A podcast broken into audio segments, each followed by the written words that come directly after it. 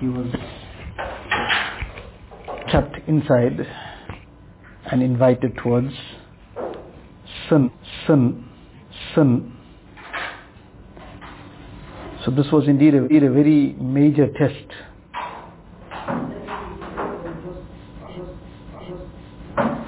In that situation, Yusuf alayhi salatu wasalam, the first thing that he did was when he realized what is the trap here, what is the intention here, and when he was invited towards sin, the first thing he did was قَالَ مَعَاذَ اللَّهِ The first thing he turned was to Allah Ta'ala for Allah Ta'ala's protection. The Anbiya alayhi salatu wasalam are masoom. Anbiya alayhi salatu wasalam, there is no chance and no possibility of any sin. But regardless of that fact that they are masoom, this was their way that they always turn to Allah Ta'ala in every regard and never expressed anything, anything in a way to sort of display that, display that I am fine, I am immune, though they were, were. But the manner that they conducted themselves was with utmost humility and turn to Allah Ta'ala in every instance. So that, so that is a very big lesson for us, where sometimes we feel we are now fine, we are immune, we are not exposed or not really can be affected by things around us, situations. Whereas that was not the way of them, the Anbiya despite the fact that they were masoom, sinless. So they always turned to Allah Ta'ala and they gave us that same lesson. So Yusuf alayhi salatu wasalam, first step was, قَالَ مَعَاذَ اللَّهِ I seek the protection of Allah Ta'ala, the refuge I take in Allah Ta'ala. And then the next thing he said was, إِنَّهُ رَبِّي أَحْسَنَ مَثْوَاي So there's two explanations of this. One is that إِنَّهُ رَبِّي Rabbi is referring to the Aziz Misr, the master who had bought him as a slave and brought him into his household. So that is the Rabb he's referring to here. That this master of mine has kept me in a very nice manner, made my ikram, gave me an honorable stay. So is this the way that I must return that favor? This was to try and make her understand that you, that you, that you should be thinking in the same way.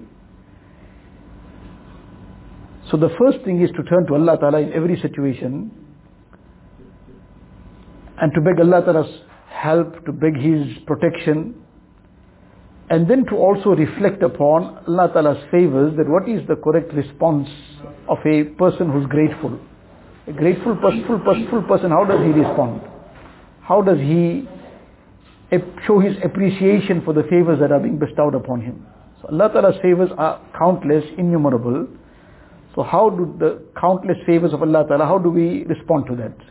Then on the level of asbab and means, those who have shown favors to us, so how do we respond to that? Is that correct that a person now returns the favor in a negative manner?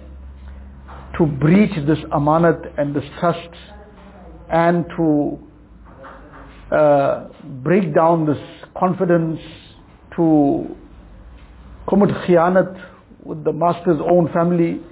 This was all beyond imagination. This is the height of in the height of in the height of ingratitude to that person who has shown so much of kindness.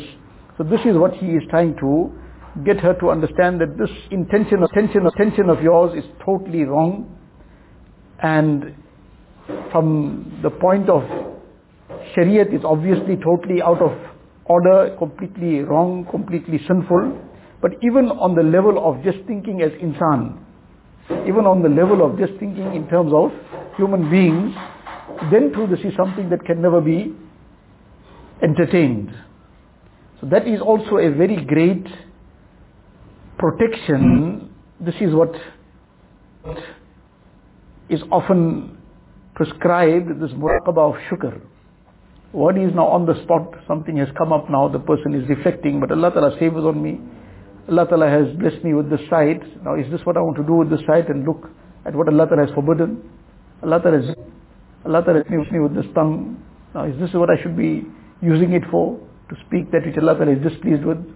Allah Ta'ala has blessed me with all these faculties and limbs. So is this the appreciation and is this the gratitude to Allah Ta'ala? So one is on the spot. This too is a very great help and a very great assistance in a keeping a person away from what has been forbidden. Because nafs and shaitan will keep whispering waswasa, keep whispering things to try and uh, derail a person, to try and take him in the wrong direction. So all these are methods to keep oneself on track. And among them, a very, very important and very effective method is the aspect of muraqabah of shukr. So at that time to think about it. This is the lesson that is being given here. This is a kind of muraqabah of shukr. Innahu rabbi ahsana maswai. It's recalling the favor. And when recalling the, and recalling the, and recalling the favor is not for the sake of just recalling the favor. So now what's the response to the favor? And making her think also that you have also been favored with so many things from your husband. Is this the way you now return the favor? Is this the way that you respond? So innahu rabbi ahsana maswai is this muraqabah of shukr. So one is on the spot, a person turns the mind in that direction. But together with that, on a daily basis, on a daily basis, to give some dedicated time to these muraqabahs. The muraqabah of maut, discussed, muraqabah of the ma'iyat of Allah Ta'ala, being uh, repeating those ayat, for example, that will develop this consciousness of Allah Ta'ala.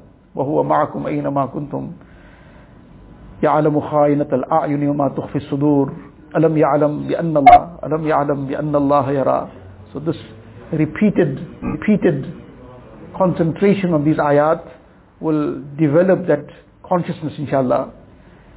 So, like that is this muraqabah of shukr. To dedicate some time, few minutes, and to ponder over the ni'mats of Allah Ta'ala. And having pondered over the, over the ni'mats of Allah Ta'ala, then also ponder of how I have conducted myself. Is this in keeping with the receiving of all these favors, or is it, or is it a major ingratitude? By repeatedly doing this, it will create shame. By repeatedly making this muraqabah, thinking of the favors of Allah Ta'ala and thinking of how we have conducted ourselves, somewhere down the line, it may not happen in one day, two days, one week, two weeks, but if this is done consistently, then it will create that haya for Allah Ta'ala. It will create that sense of shame and that is the key factor. If that has been created, in the Hadith Sharif, Rasulullah says that إِذَا لَمْ تَسْتَحْيِ فَاصْنَعْ مَا شِئْتَ This is actually from the kalam of the Nubuwat, the Anbiya Salam of the past, which Nabi Wasallam explained, إِذَا لَمْ تَسْتَحْيِ فَاصْنَعْ مَا شِئْتَ If you don't have haya, then do what you wish. Now that is a, an expression as if saying that then it's like a kind of license, whereas obviously that's not the case. This is a, it's a warning. It's a warning and it's also a indication of what will become the end result. So what the warning is that beware if you lose haya, then you'll end up in the worst things. And it's an indication that look, if you lose haya, then you'll do whatever wrong comes to your mind without any concern, without any hesitation. But it's obvious where that's going to lead. It's going to be leading to total destruction. So what we learn from this hadith sharif is that when the haya is lost, haya is lost, then there's no barrier, there's no inhibition. Then it's like a car going at full speed and there's no brakes. So now where that car will finish off is obvious. So the opposite less part of it is, part of it is that if haya has been created, if haya has been developed for Allah Ta'ala, and it has been strengthened, then that becomes a huge wall and a barrier between the person and sin.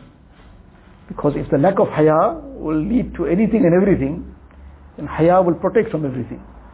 So now this repeated muraqabah of shukr, pondering over the ni'mats and bounties of Allah Ta'ala, taking one one thing to mind in that little time, whatever is possible, and saying Alhamdulillah, Ya Allah, you bless me, Ya Allah, you bless me, Ya Allah, you bless me with this. And especially those things that become a temptation for one. Gaze repeatedly, Ya Allah, this is your bounty. This is your gift. Allah, you could have made me blind, but you granted me such a great ni'mat. Now this repeatedly one day, two days, ten days, twenty days, somewhere this will now create, now create that shame and haya, and it will become a barrier from now misusing this gaze. Because when that temptation will come, this repeated muraqabah would have strengthened that consciousness, and that will come in front. Now how can I do this? How can I use this in a way that Allah Ta'ala is displeased? So the first is to ask Allah Ta'ala's protection. قال معاذ الله. In terms of our situation, this too should be a daily thing. Asking Allah Ta'ala's protection. Asking Allah Ta'ala's protection, one is in the form of those du'as that have been taught to us by Rasulullah Sallallahu Alaihi Wasallam, the various mu'awwizat. There are numerous du'as in the hadith that teach various mu'awizat. اللهم إني أعوذ بك من العجز والكسل والبخل والجبن وغلبة الدين وقهر الرجال. Now this is one of the many. And like these, there are those that also seek the protection of Allah Ta'ala from every harm and evil. So, اللهم إني أعوذ بك من زوال نعمتك وتحول عافيتك وفجاءة نقمتك وجميع سخطك of jami'i sakhatik and seeking Allah Ta'ala's protection from every displeasure of Allah Ta'ala, so then that becomes a means of seeking Allah Ta'ala's protection from every sin. Because a person will be safe from Allah Ta'ala's displeasure when he has been saved from sin. If he doesn't sin, Allah Ta'ala won't be displeased with him. So these are very important things to bring into our daily ma'amul. In our du'as, these mu'awwizat. On a daily basis, also, la hawla wa la quwwata illa billah, quwwata illa billah. Daily, after every salah also, after every salah also, seven times. This is not as a sunnah prescription seven times after every salah, but as an amal. Sunnah is to recite la hawla wa la quwwata illa billah. This has been emphasized in the hadith sharif. Kanzun min kunuzil jannah. A treasure from among the treasures of Jannah. But the specific number and timing, that is as an amal prescribed for by the mashayikh after every salah, seven times, very consciously, very deeply, and at other times as well. Person is now having to go to the mall somewhere to now go and buy something, to go and do some necessary work. To start off with, if it's avoidable, to avoid it. Now sometimes it's unavoidable. He has to go for some specific work in a specific place. So not to go casually. Now to be going with la hawla wa la quwwata illa billah. That is not my ability, my strength that I can come out from here safe. Only Allah Ta'ala's protection, only Allah Ta'ala's help, His guidance and His protection that a person can then leave from there in a state that his iman hasn't decreased in any way. That his iman hasn't been negatively affected. So to keep turning to Allah Ta'ala for protection. So that's the first thing on a daily basis also and in the specific situations. La hawla wa la quwwata illa billah. And also the aspect of this muraqabah of shukr, repeatedly, daily, at least some time in the day, fixing it for this muraqabah of shukr, apart from the fact that this is a very effective thing in creating this haya, if in, in terms of this aspect of this haya that comes out of this muraqabah of shukr, and the muraqabah of shukr in the manner that was discussed, person thinking about Allah Ta'ala's ni'mat and thinking about his deficiency. This is directly given to us in the Sayyidul Istighfar. Allahumma anta rabbi la ilaha illa ant. Very uh, important istighfar to learn and practice on morning and evening. Person who recites this and then passes away in that day, passes away as a shaheed The Sayyid, Sayyidul Istighfar. So in that Sayyidul Istighfar, the words that come, وَأَبُوءُ لَكَ بِنِعْمَتِكَ عَلَيَّ وَأَبُوءُ بِذَنْبِ Side by side these two things are mentioned. Abu ulaka bi ni'matika alayya. Ya Allah, I acknowledge your favors upon me. All your innumerable, countless bounties upon me. Abu bi dhambi. And I also acknowledge my sins. So these are placed alongside.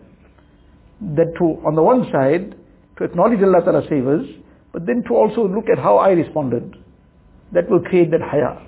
That will create that shame in front of Allah Ta'ala.